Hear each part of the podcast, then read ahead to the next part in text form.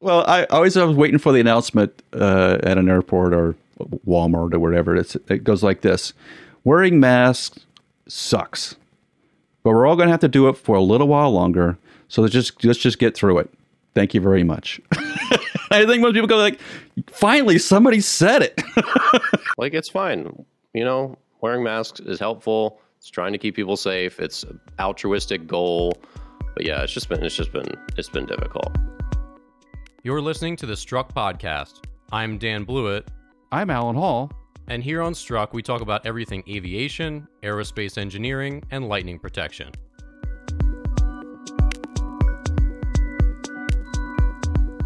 Welcome back to the Struck Aerospace Engineering Podcast. On today's episode, we're going to talk about Frontier and Spirit Airlines combining, a USA wide no fly list, an interesting F 35 salvage mission that's now underway, some GE Aviation and Boeing news, Airbus engine news, uh, some Eviation Alice news, and lastly, we'll talk about jo- uh, Jaunt and their journey to fly in South America. So, Alan, uh, let's start here with the, the merger between Frontier and Spirit these are two obviously really low fare airliners um, that you know they pride themselves on having a really really cheap know like $29 $19 but then kind of a la carte all the other stuff. Uh, this seems to make sense that there doesn't seem to be much distinction between what the two offer right? And does, i mean does combinate does does the merger kind of make sense to you?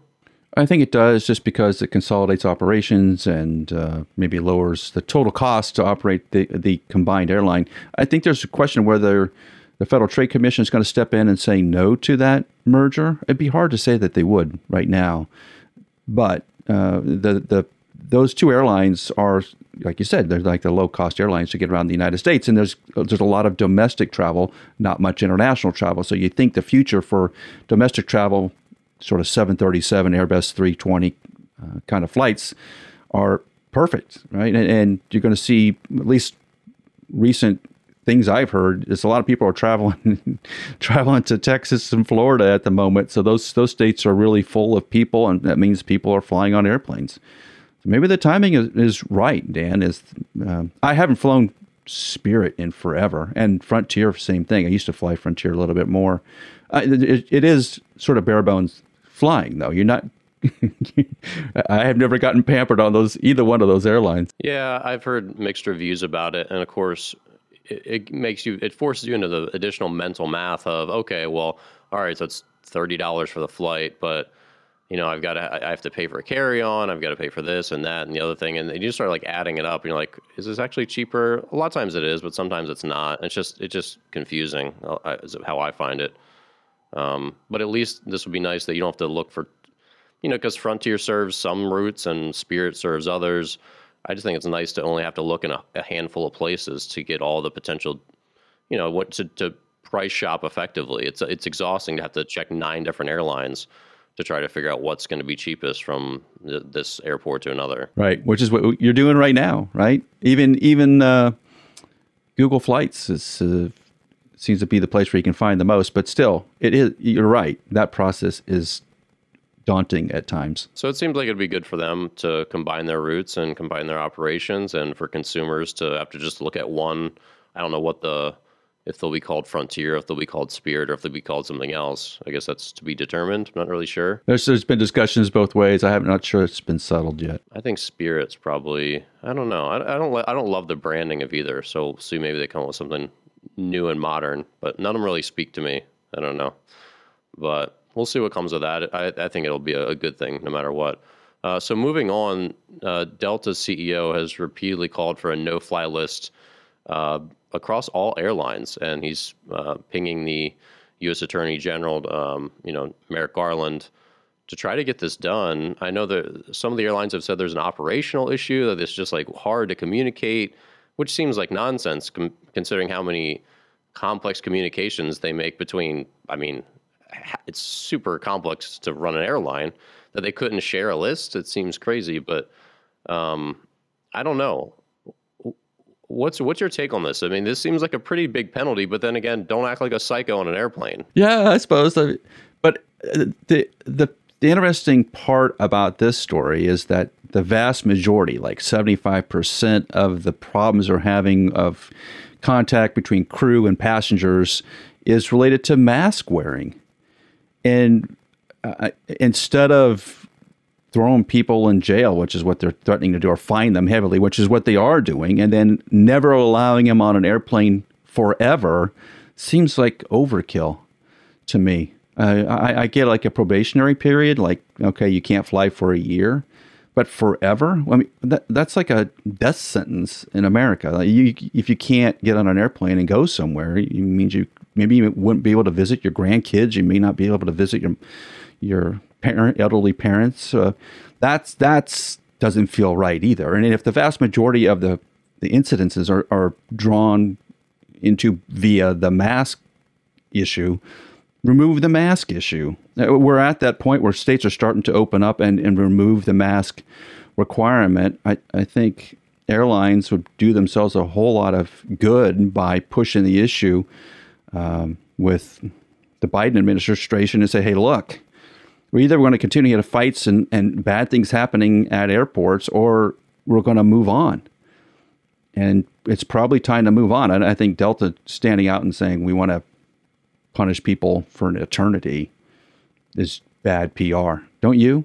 I, I, I feel like it's just not the right answer here. I do think it's a pretty big penalty because um, people can obviously be remorseful and actually change their behavior. Like you don't, I mean, you know, you don't mean, but at the same time, you're in control of what you do. So I don't really have that much sympathy for people who are assaulting other people on the plane about a mask. It's like, this is not that big a deal. Like we've all been wearing masks for quite a long time.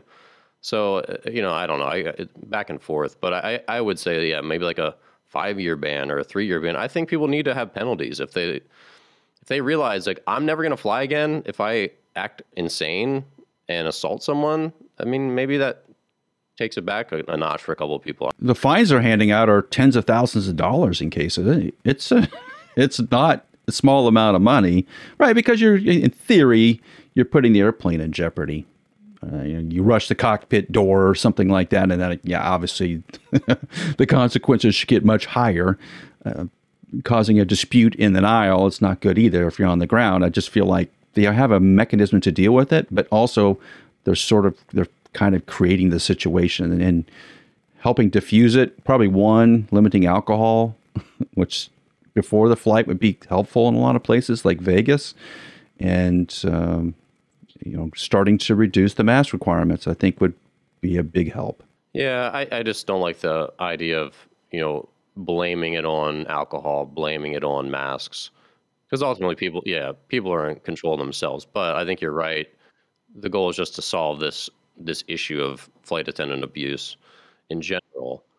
Um, and yeah, I think there needs to be a distinction between unruly behavior and like assault. Right. If this is a, a no a forever no fly list, there needs to be some sort of tiered system and some sort of appeals process. I mean, there's like give you an example. There's like dating apps that people talk about getting kicked off of, and they get no reason, no explanation. They can just like never use that dating app again. There's like no appeals process, which is not a big deal, right? But at the same time, people are like, "What did I do?" Like they're like, "I didn't even do anything," and they just like no one to appeal it to or ever get back on.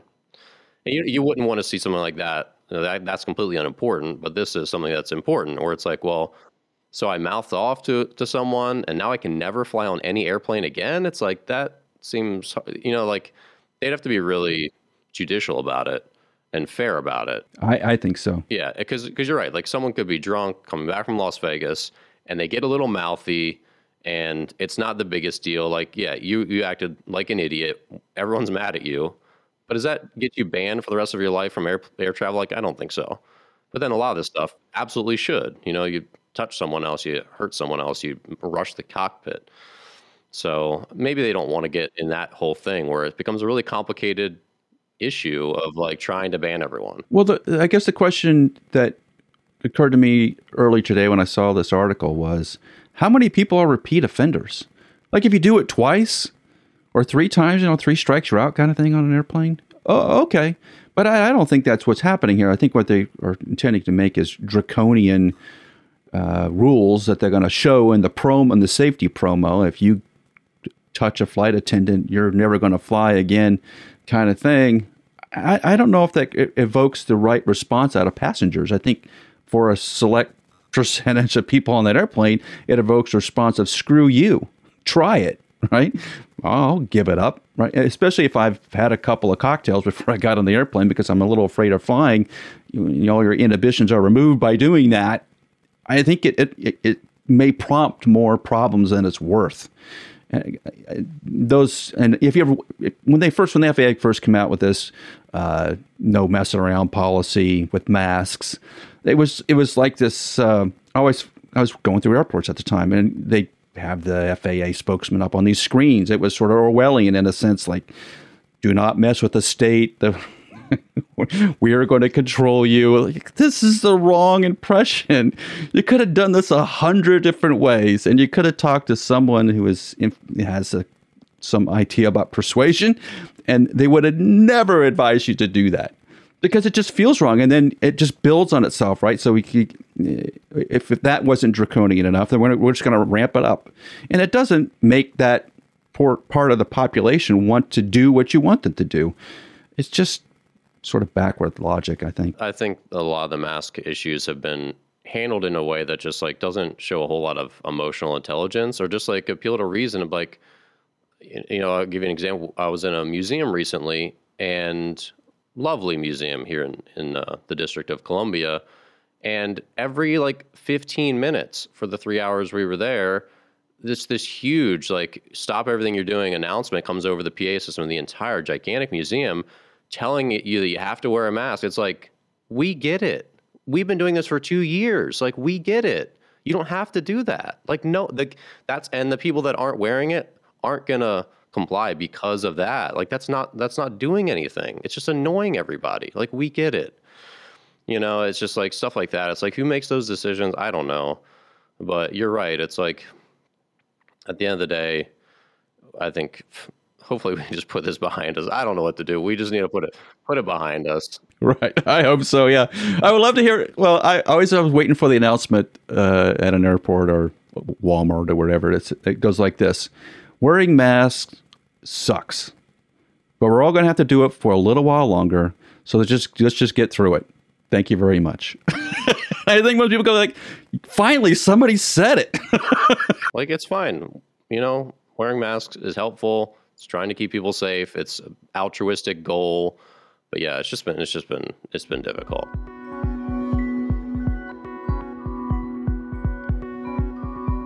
So moving on, uh, interesting salvage mission is now underway. So the U.S. Navy, uh, Alan, I'm sure you saw this video. I guess it was leaked from the um, the USS Vinson uh, aircraft car- carrier that this uh, F 35 crash had like a bouncy landing. Looks like a little piece of maybe its wing broke off and then it fell in the ocean. Luckily, the uh, pilot uh, ejected, but now they're talking about, hey, we got to go, we got to go get this. And apparently, the South China Sea is not that deep, so it shouldn't be too much of an issue.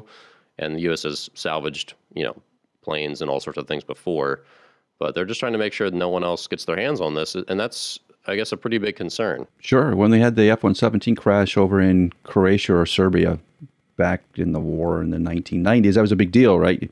You lose this sort of stealthy asset, and uh, I think the Russians grabbed hold of it. So it's, it is a big deal. The the video, whoever released that video, is going to get prosecuted. I think that's going to happen. Uh, like, where did that come from? How did that get out? Uh, the the video is a little shocking. It isn't like we haven't seen this kind of landing happen before, where the airplane clips the, the, the back end of the ship and then goes sliding across the deck. Uh, from video from World War II all the way up to today. And so the, the what the video shows is the air, back end of the airplane kind of clips the deck and goes sliding and burning across the, the runway area of the deck and then flips off the, the front of the of the carrier and uh, I guess there are five or six people that were hurt in that accident. No one died, thank goodness. Uh, but the reaction, everybody was pretty swift. If you actually watch that video, you can see the ship turning on its uh, fire suppression systems, and everybody basically goes to stations.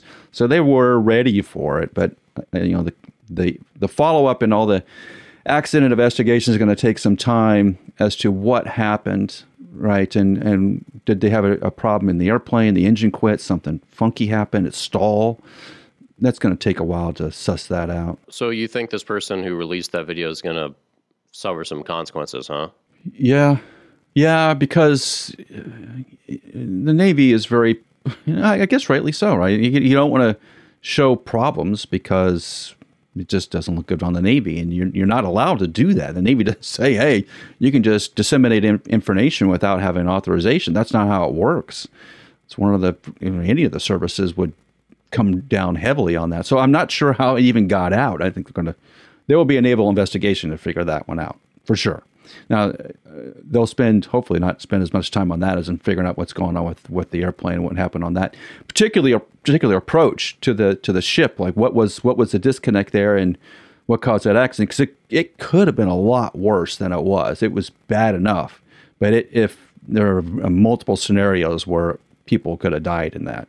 So they're very, very fortunate, actually. Yeah, it looked like a control room video for sure. Like it was like a very weird low res. Like it, it looked like some sort of sophisticated equipment. Um, yeah, definitely not intended for public consumption.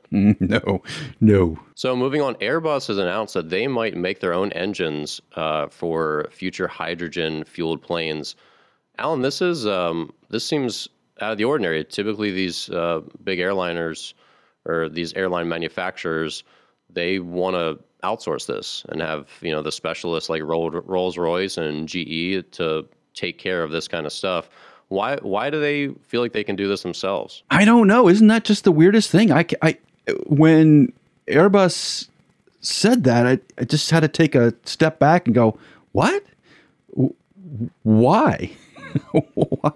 Why? I mean, from a, just a variety of reasons: financial reasons, development reasons, staffing reason, region reasons, uh, equipment reasons, tooling reasons, not knowing anything about electric motors reasons. Uh, it seems like that's something that the airframers had stayed away from historically. But I think there's probably a lot of cash in electric motors for aircraft. I, that's a if, if you want to go find the holy grail, right? The thing that costs the most the most expensive component in an aircraft is the the engine, so, and the and the service contracts that come with it. So that there is an incentive to kind of enter that marketplace. And since we're basically starting over clean sheet again, maybe Airbus thinks, well, I just created a division. I have put a bunch of engineers over there, and I say, okay, make me a hydrogen fuel cell electric motor combo, and uh, we don't have to deal with Rolls Royce, or GE, or anybody else again. Pratt and Whitney, just do our own thing. And that, I, I guess that kind of makes sense, but the orders you know, the orders at Airbus, Airbus, Airbus has so many orders right now for airplanes that they can't really possibly meet. Uh, moving into another hugely expensive portion of the airplane development doesn't make a lot of sense today, but maybe it maybe it does. Uh, it's just shocking. Way out of left field on this one. Apple finally, you know, past couple years in secret started making their own silicon silicon chips and you know to displace Intel. And I don't know how much money that saves them, but I'm sure it's a pretty pretty big amount, right? Not to mention their M1 chips are spectacular. I mean, they've really changed what Apple laptops can do. I'm recording this podcast on one, and it's it's honestly remarkable. So maybe, like you said, if this is a whole a whole change where we got to rethink the engine, essentially, maybe that's a good time to do it and see see how you know, and if, if they bet hundred million dollars, just throwing a number, random number out there, if they bet that on can we do it, maybe losing that amount of money if they fail isn't the end of the world. You know, Apple also did the same thing. They tried to grow their own Sapphire for um, the front glass of, of their of their phones to make it stronger, so they could cut out Gorilla Glass or any of these other ones. That spectacularly failed. I mean, they ate like five billion dollars in that that failure of that factory. Um, but it didn't end up being really a, a more than a drop in the bucket over time. Well, you'd think that making electric motor hydrogen fuel cell combo is going to be a billion dollar try, or maybe two, maybe more. By the time you get to production of something, it's going to be close to that. And certified, it's going to be really close to that. It's it's going to be expensive adventure. I mean, everybody's complaining about Boeing investing in Wisk at five hundred million dollars. Well, multiply that times two or four, and let's try it again and see how many investor complaints you're going to have. I think you're going to have a lot. Uh, it's just not in their wheelhouse, not their strength, and hasn't been. Well, and speaking of engines, uh, GE Aviation and Boeing have been joining forces, um, looking at, I guess, hybrid electric propulsion systems, and they're testing it on a Saab 340B aircraft. Um, Alan, what's what's notable about this? Obviously, there's a lot of uh, information about electric hybrids, all sorts of stuff in the news cycle. But what's what's what sticks out to you about this partnership? The, the Saab 340 is a twin engine turboprop airplane, so it's sort of easily modifiable, and there's a lot of them around. So it'd be an easy modifiable modifiable uh, platform to evaluate a, a, fuel cell or hydrogen powered or electric powered aircraft. So you, you got two engines, you make one electric, one Jet A, and evaluate it. The, the, this is again, it gets back into why is Boeing in the middle of this? I understand why GE's in the middle of it, but why is Boeing in the middle of it? And what advantage is it for Boeing to be involved in that up front? Because Boeing doesn't make turbo little turboprop airplanes, right? They're making 737s to 777s. Those are big GE 9X kind of power plants, right? Uh, the electric motor right now is not going to replace those, at least in, in, its early stages. I don't know how they would do that. And maybe this is where Airbus is, is chiming in because they heard that Boeing's doing it. So they said, well, maybe we'll do it too. All right, Boeing, yeah, try us, right? But I, I, there is a there is a long stage of development. It has to happen here, and, and, you see it on all these electric airplanes that are going around now that are all Part 23, small aircraft, which is where it should be developed. Right, start small and work your way up to the larger airframes. But from a financial, just from a business standpoint, maybe Boeing is hedging its bets and saying, "Hey, look, maybe the Europeans are going to be really serious about this, and we're going to have to create these quote unquote green airplanes. What does that look like, and how do we prepare for it?" Because if we don't, if we get to 2030 or whatever the magic year is, and we don't have an offering, then we just, we're dead. we're in big trouble. So maybe from that particular aspect alone, legislation is driving this decision by Boeing to work with GE and to get over the hurdle. GE has made electric motors for forever, right? Since the early 1900s, late 1800s. So they know what they're doing there, you would think and they have all the engineers to do it. Boeing doesn't have the engineers to do all that. So the partnership makes sense, but I'm not sure where this is going. Can you, Dan? Can you imagine flying on an electric 737? That's not something I can see in 10 years. Yeah, based on what I've heard from you and others about um, energy density, it doesn't seem realistic. Right. So unless we're flying 19 passenger airplanes around, uh, yeah, I don't think you're putting 120 people on an electric airplane anytime soon. And going the speed you're going now, not not no, that's not going to happen. But maybe it's just a, a, a reckoning of a lot of flights are shorter flights. There's not a lot of cross country flights. A lot of flights are like San Francisco to L.A. or whatever they are, New York to North Carolina.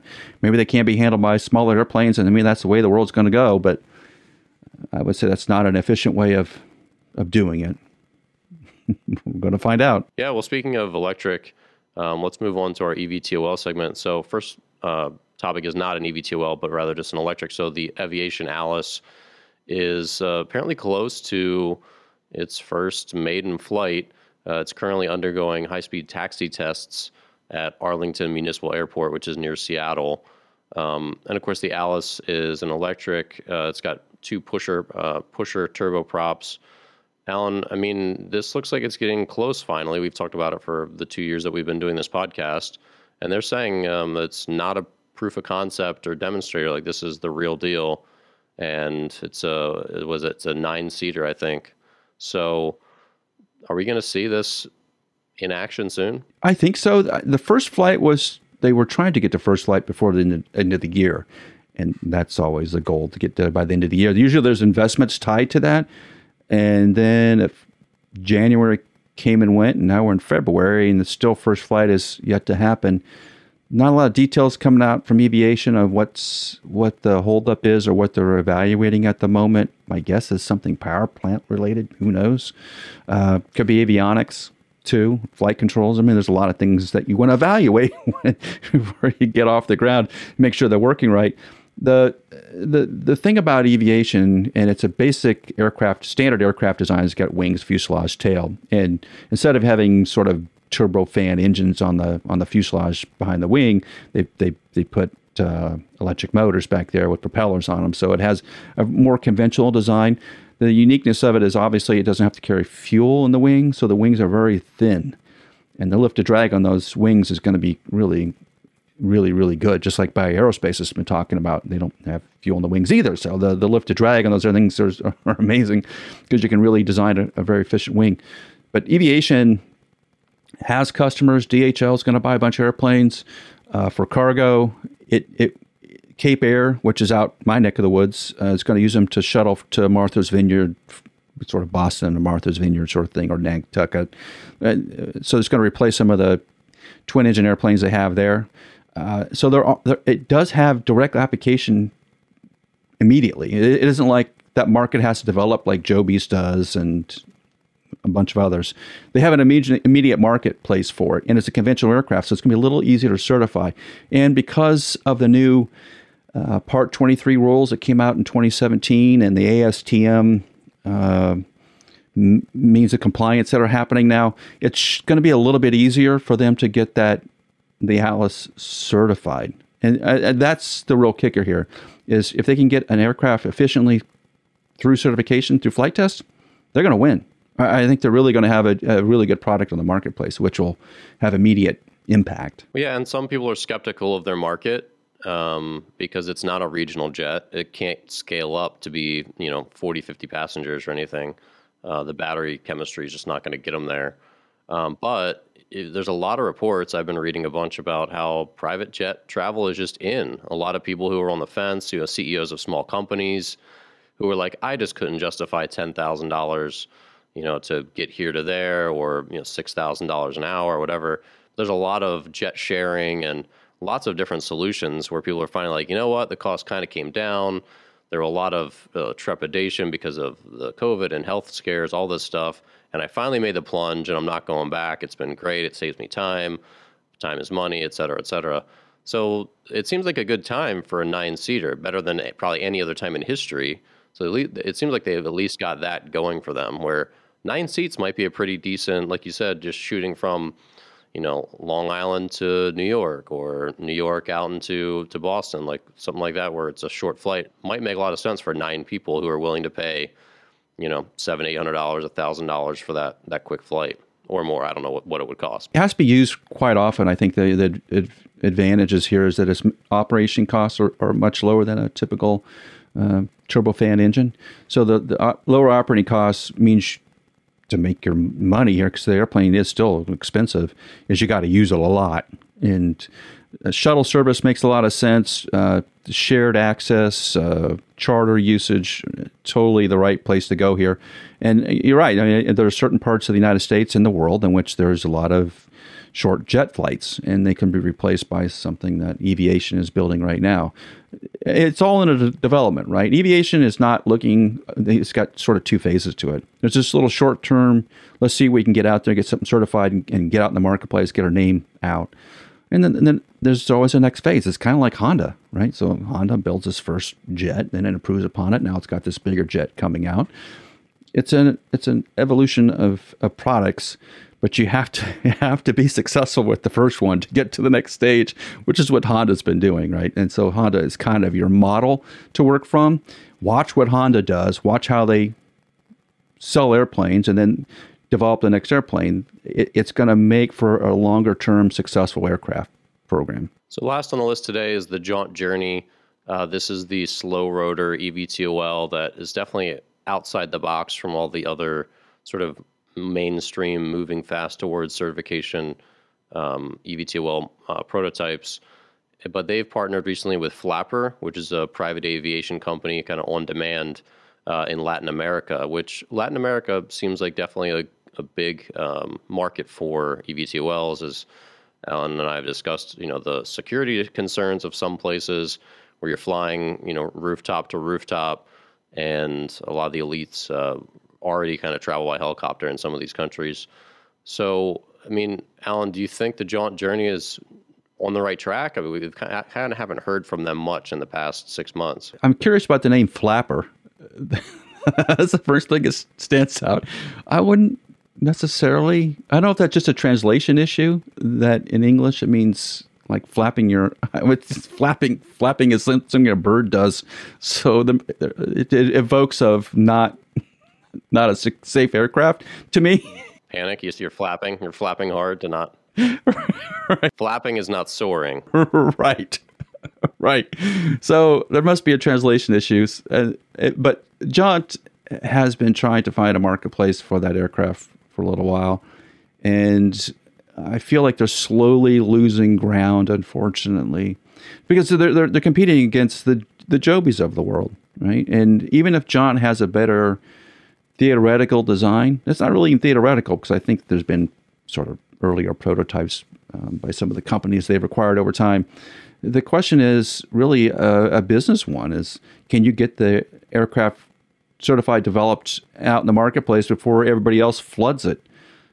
I don't think so. right now. I don't think so. You remember that they talked about moving the production of Jaunt up to Canada, and I think that kind of made sense because they got tax credits to be in Canada, and Canada is trying to promote those industries. But I, you really haven't seen anything. There's not a prototype flying.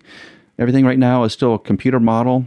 Still cool, but the computer model, when you're looking at Archer uh, having a prototype. Joby's been flying for a while. Wisk's been flying for a while. Eviation's going to do first flight. You feel like they're losing ground, not technology wise, but just business wise, and that's that's the frustrating part because you'd like to have. In an ideal engineering world, you'd like to have different ideas or different products competing for the same space and let it suss itself out, figure out which one's the best for for those marketplaces. And I don't think we're going to do that, unfortunately. And it really comes down to investment money. Who's who's putting putting cash into Jaunt right now? And can they find somebody to write a five hundred million dollar check? I don't know. I don't know who that would be right now. And hopefully, Jaunt can can you know show us some things here in the next couple of months. But if not, I'm you know Joby's going to really be putting the gas down on that aircraft and showing it flying over the Golden Gate Bridge and doing all the cool stuff that Joby's going to do. And same thing for Beta. Beta's going to get a bunch of pictures of the airplane flying and have a bunch of cool things going on. And Jaunt's going to hopefully show us a prototype. That would be great. Well, that's going to do it for this week's episode of Struck. Thanks so much for listening. Be sure to subscribe wherever you listen on iTunes, Spotify, YouTube, Stitcher, and leave us a review. We would greatly appreciate it. Thanks again. We will see you next week on Struck.